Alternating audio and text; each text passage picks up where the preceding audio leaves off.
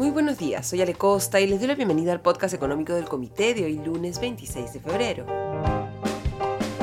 Hoy es el día 447 del gobierno de Dina Boluarte. Empezamos con los titulares.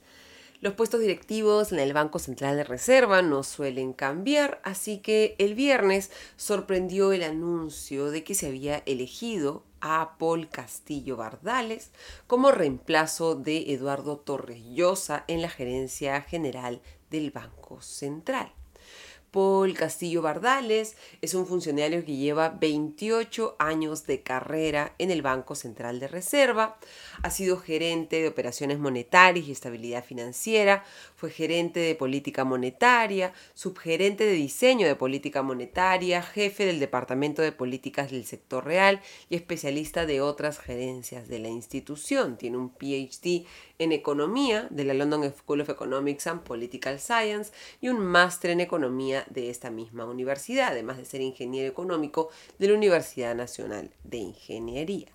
Un currículum claramente impresionante para el nuevo gerente general del Banco Central. Pero ¿por qué se va Eduardo Torres Llosa? Conversado con algunas fuentes y en lo que coinciden y también lo señala Semana Económica es que Torres Llosa había llegado a un acuerdo con el Banco Central de Reserva para permanecer en el cargo de gerente general del banco durante dos años, años que se cumplen en marzo de este 2024. Durante este periodo, el objetivo de Torres era implementar una serie de mejoras de gestión dentro del Banco Central de Reserva, cambios que al parecer se han implementado y en el comunicado del Banco Central señala, abro comillas, Eduardo Torres realizó una excelente labor en la institución desde marzo de 2022, cierro comillas. El nombramiento de Paul Castillo, el hecho de que el Banco Central de Reserva tenga entre sus posibles contrataciones internas a una persona con este perfil, nos recuerda por qué el Banco Central es una de las pocas entidades del Estado peruano que son adecuadamente manejadas y que tienen en sus filas a trabajadores que llevan literalmente décadas en la institución desarrollando capacidades para en algún momento, como ha sucedido con Castillo Bardales, asumir los altos cargos de dirección en el banco. De otro lado, terminó el primer evento, la primera reunión preparatoria de cara al foro APEC, del cual Perú es eh, anfitrión este año. Fue la reunión de viceministros de finanzas de APEC que se realizó en Arequipa y que culminó el día sábado. En las reuniones participaron los viceministros de Economía de las 21 economías de la APEC, además de representantes de organizaciones internacionales como el Banco Mundial, el Banco Asiático de Desarrollo, el Banco Interamericano de Desarrollo, el Fondo Monetario Internacional y la Organización para la Cooperación y el Desarrollo Económicos OCDE. Las reuniones fueron lideradas por el viceministro de Economía peruano, Juan Pichigua, y la agenda que ha planteado Perú y que se va a desarrollar durante este año en las siguientes reuniones técnicas y que nuevamente tendrán su culminación en el foro que se realizará en noviembre en Lima. Es una agenda que incluye, abro comillas, de acuerdo con el Diario del Comercio, el desarrollo de iniciativas para el financiamiento enfocado en enfoques climáticos y de sostenibilidad, evaluando herramientas de intercambio de recursos para la creación de capacidades para atender temas de financiamiento en sostenibilidad ambiental. Cierro comillas. También han hecho una revisión y compartieron experiencias los viceministros sobre las perspectivas de crecimiento de las economías, las tendencias de los precios internacionales, las condiciones financieras y la sostenibilidad fiscal de cada una de ellas. Los avances de esta reunión de viceministros servirán como base para la discusión en la reunión de altos funcionarios de finanzas que se va a realizar en mayo en Urubamba, del 27 al 30 de mayo y en ese cónclave se prepararán las bases para la discusión y acuerdos a los que deberán llegar los ministros de finanzas en el Finance Ministerial Meeting del 18 al 21 de octubre en Lima. Y el diario Gestión publica las cifras de la Superintendencia de Banca, Seguros y AFP de los resultados financieros de las entidades microfinancieras en el 2023 y las noticias lamentablemente no son buenas. Las cajas municipales generaron ganancias en conjunto de 192 millones de soles, casi la mitad de lo generado en el 2023. Las financieras también vieron caer sus utilidades al ver que sus resultados se redujeron a la tercera parte, desde poco más de 440 millones de soles en el 2022 a 118,6 millones de soles en el 2023. Del diario Gestión reporta que del total de 32 entidades microfinancieras, 15 reportaron pérdidas, 12 redujeron sus ganancias y solo 5 incrementaron sus utilidades en el año 2023. ¿Qué es lo que ha golpeado los resultados de las entidades microfinancieras? Hay varios componentes. Tenemos la alta tasa de interés del Banco Central de Reserva, que como anota el diario Gestión, citando a Jorge Luis Ojeda, profesor de finanzas de la UPC, encarece los créditos en un contexto en el que, abro comillas, el perfil de cliente que atienden las cajas y financieras es más sensible a un cambio en el costo del crédito o un impacto en su capacidad de pago ante los problemas en el cumplimiento de sus clientes tuvieron que aumentar provisiones. Cierro comillas.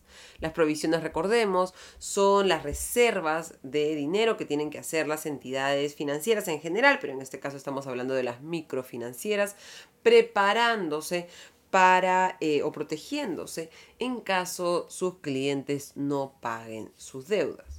En el caso de las cajas rurales, estas acumularon pérdidas por 32,4 millones de soles durante el 2023.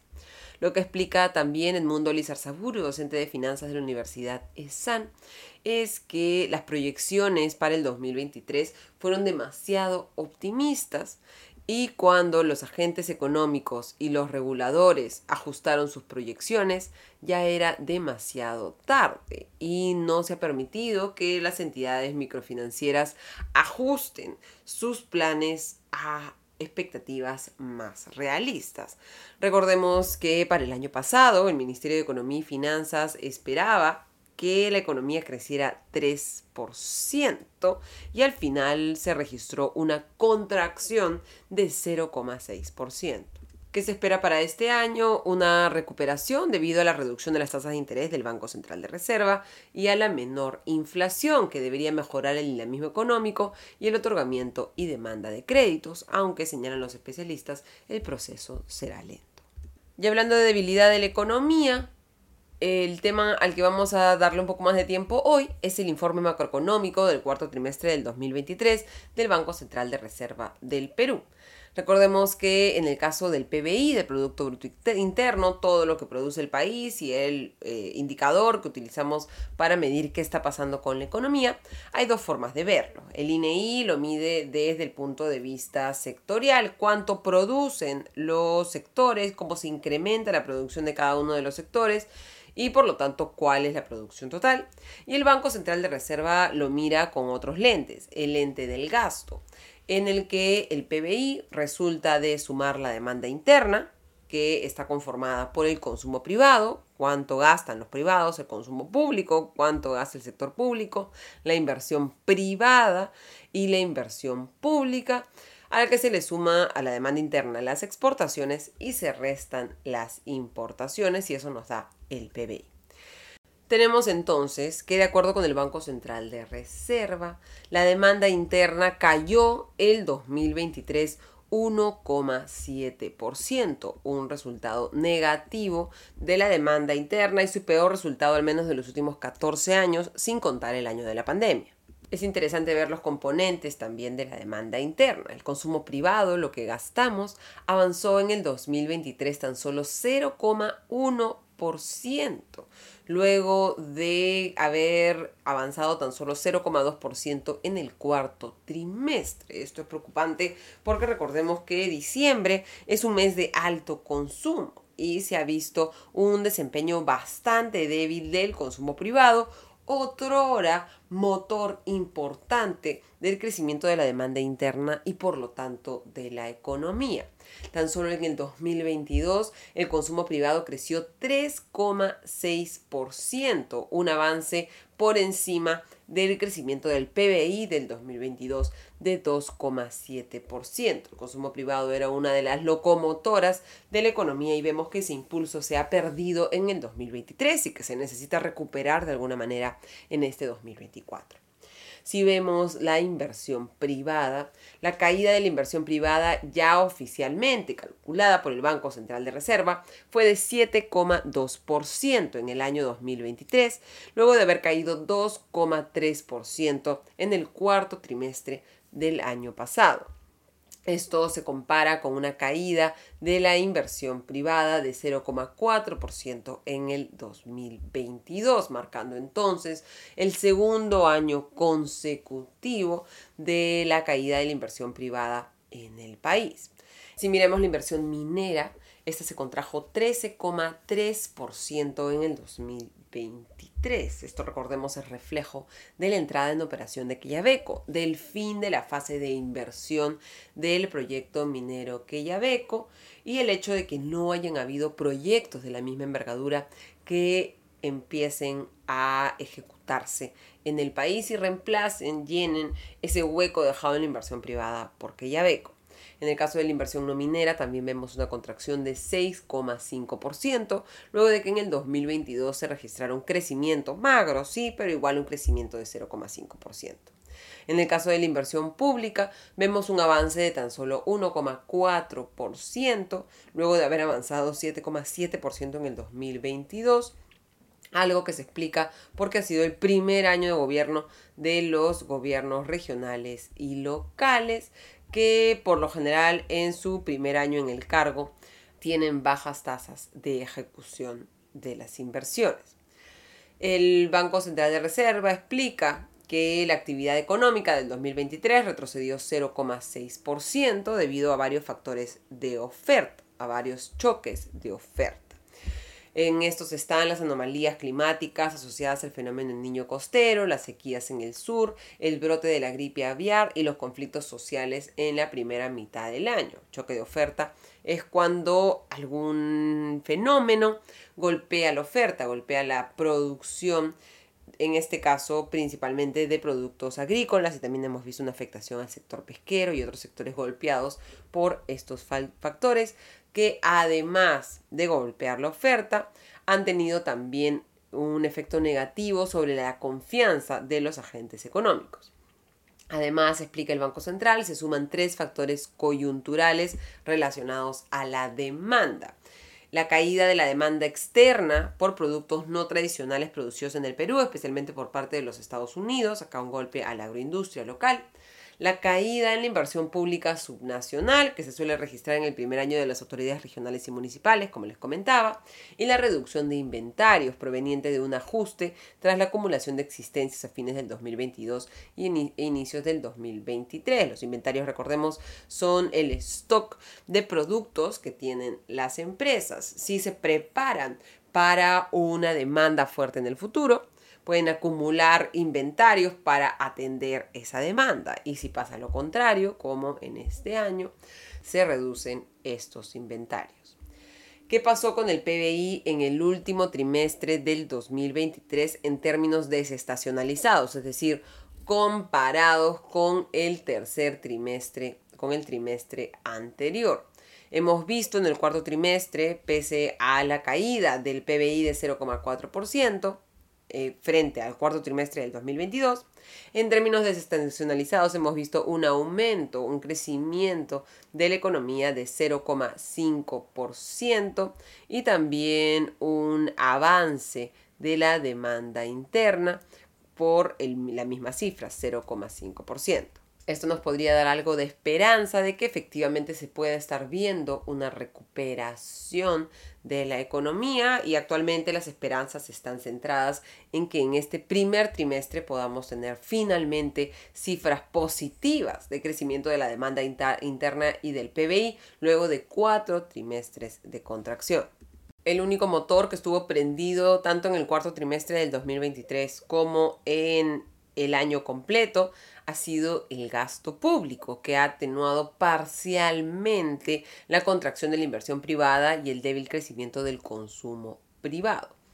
Aquí lo que tenemos en este año 2024, sin embargo, es que recordemos, el Ministerio de Economía y Finanzas tiene el reto de recortar ese gasto público y se podría perder ese otro motor en un contexto en el que todavía el consumo privado y la inversión privada no se aceleran a la velocidad requerida.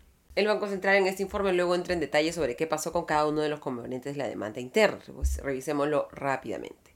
En el caso del consumo privado, como les decía, ha habido un avance de tan solo 0,1%. ¿Qué ha pasado? El menor avance del mercado laboral debido a una caída del empleo en los sectores agropecuarios y construcción y también a los efectos de los conflictos sociales, los eventos climáticos adversos y la inflación que impactaron de forma negativa a los hogares peruanos.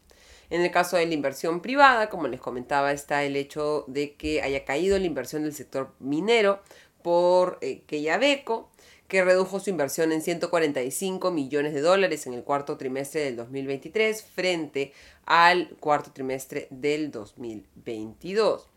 Fuera del sector minero, el Banco Central de Reserva cita dos ejemplos. Pesquera Exalmar, que redujo del último trimestre del 2022 al último trimestre del 2023 en la mitad su inversión. Invirtió 8 millones de dólares en el 2022 y 4 millones de dólares en el cuarto trimestre del 2023 por la, eh, el menor gasto en embarcaciones y plantas para consumo humano indirecto. En el distribución recortó la inversión del cuarto trimestre del 2022 que había sido... Eh, 66 millones a 56 millones de dólares en el cuarto trimestre del 2023 por una menor ejecución de obras de ampliación, por reprogramación de actividades y culminación de proyectos de digitalización asociados al desarrollo de sistemas. En el caso del gasto público, este se ha incrementado 6,6% en el cuarto trimestre del 2023 por el mayor consumo de inversión pública y en el 2023 el aumento del gasto público ha sido de 2,7%. Aquí han sumado, de acuerdo con el Banco Central de Reserva, los desembolsos del gobierno nacional y de los gobiernos subnacionales en el programa Compunche Perú y en emergencia por el fenómeno El Niño, así como por la recuperación de otros gastos no vinculados a la emergencia sanitaria del COVID-19. En el caso de la inversión pública, la inversión del gobierno nacional ha aumentado 25,9% en el 2023 frente al 2022. Y si tuviéramos que describir al año 2023, ha sido un año en el que ha habido mucho más ahorro que inversión, lo cual se refleja en que la brecha externa, que es el ahorro interno menos la inversión bruta interna, cerró un terreno positivo en 4,7% del PBI por primera vez desde el primer trimestre del 2021. Llegamos entonces con cifras complejas a este 2024 con la necesidad de acelerar la inversión privada, de acelerar el gasto privado para encender esos motores y que la economía pueda aguantar un mejor manejo del gasto público, que es lo que ha anunciado el actual ministro de Economía y Finanzas, José Arista. Terminamos así el podcast económico de hoy. Les deseo un excelente día. Nos reencontramos mañana. Hasta entonces.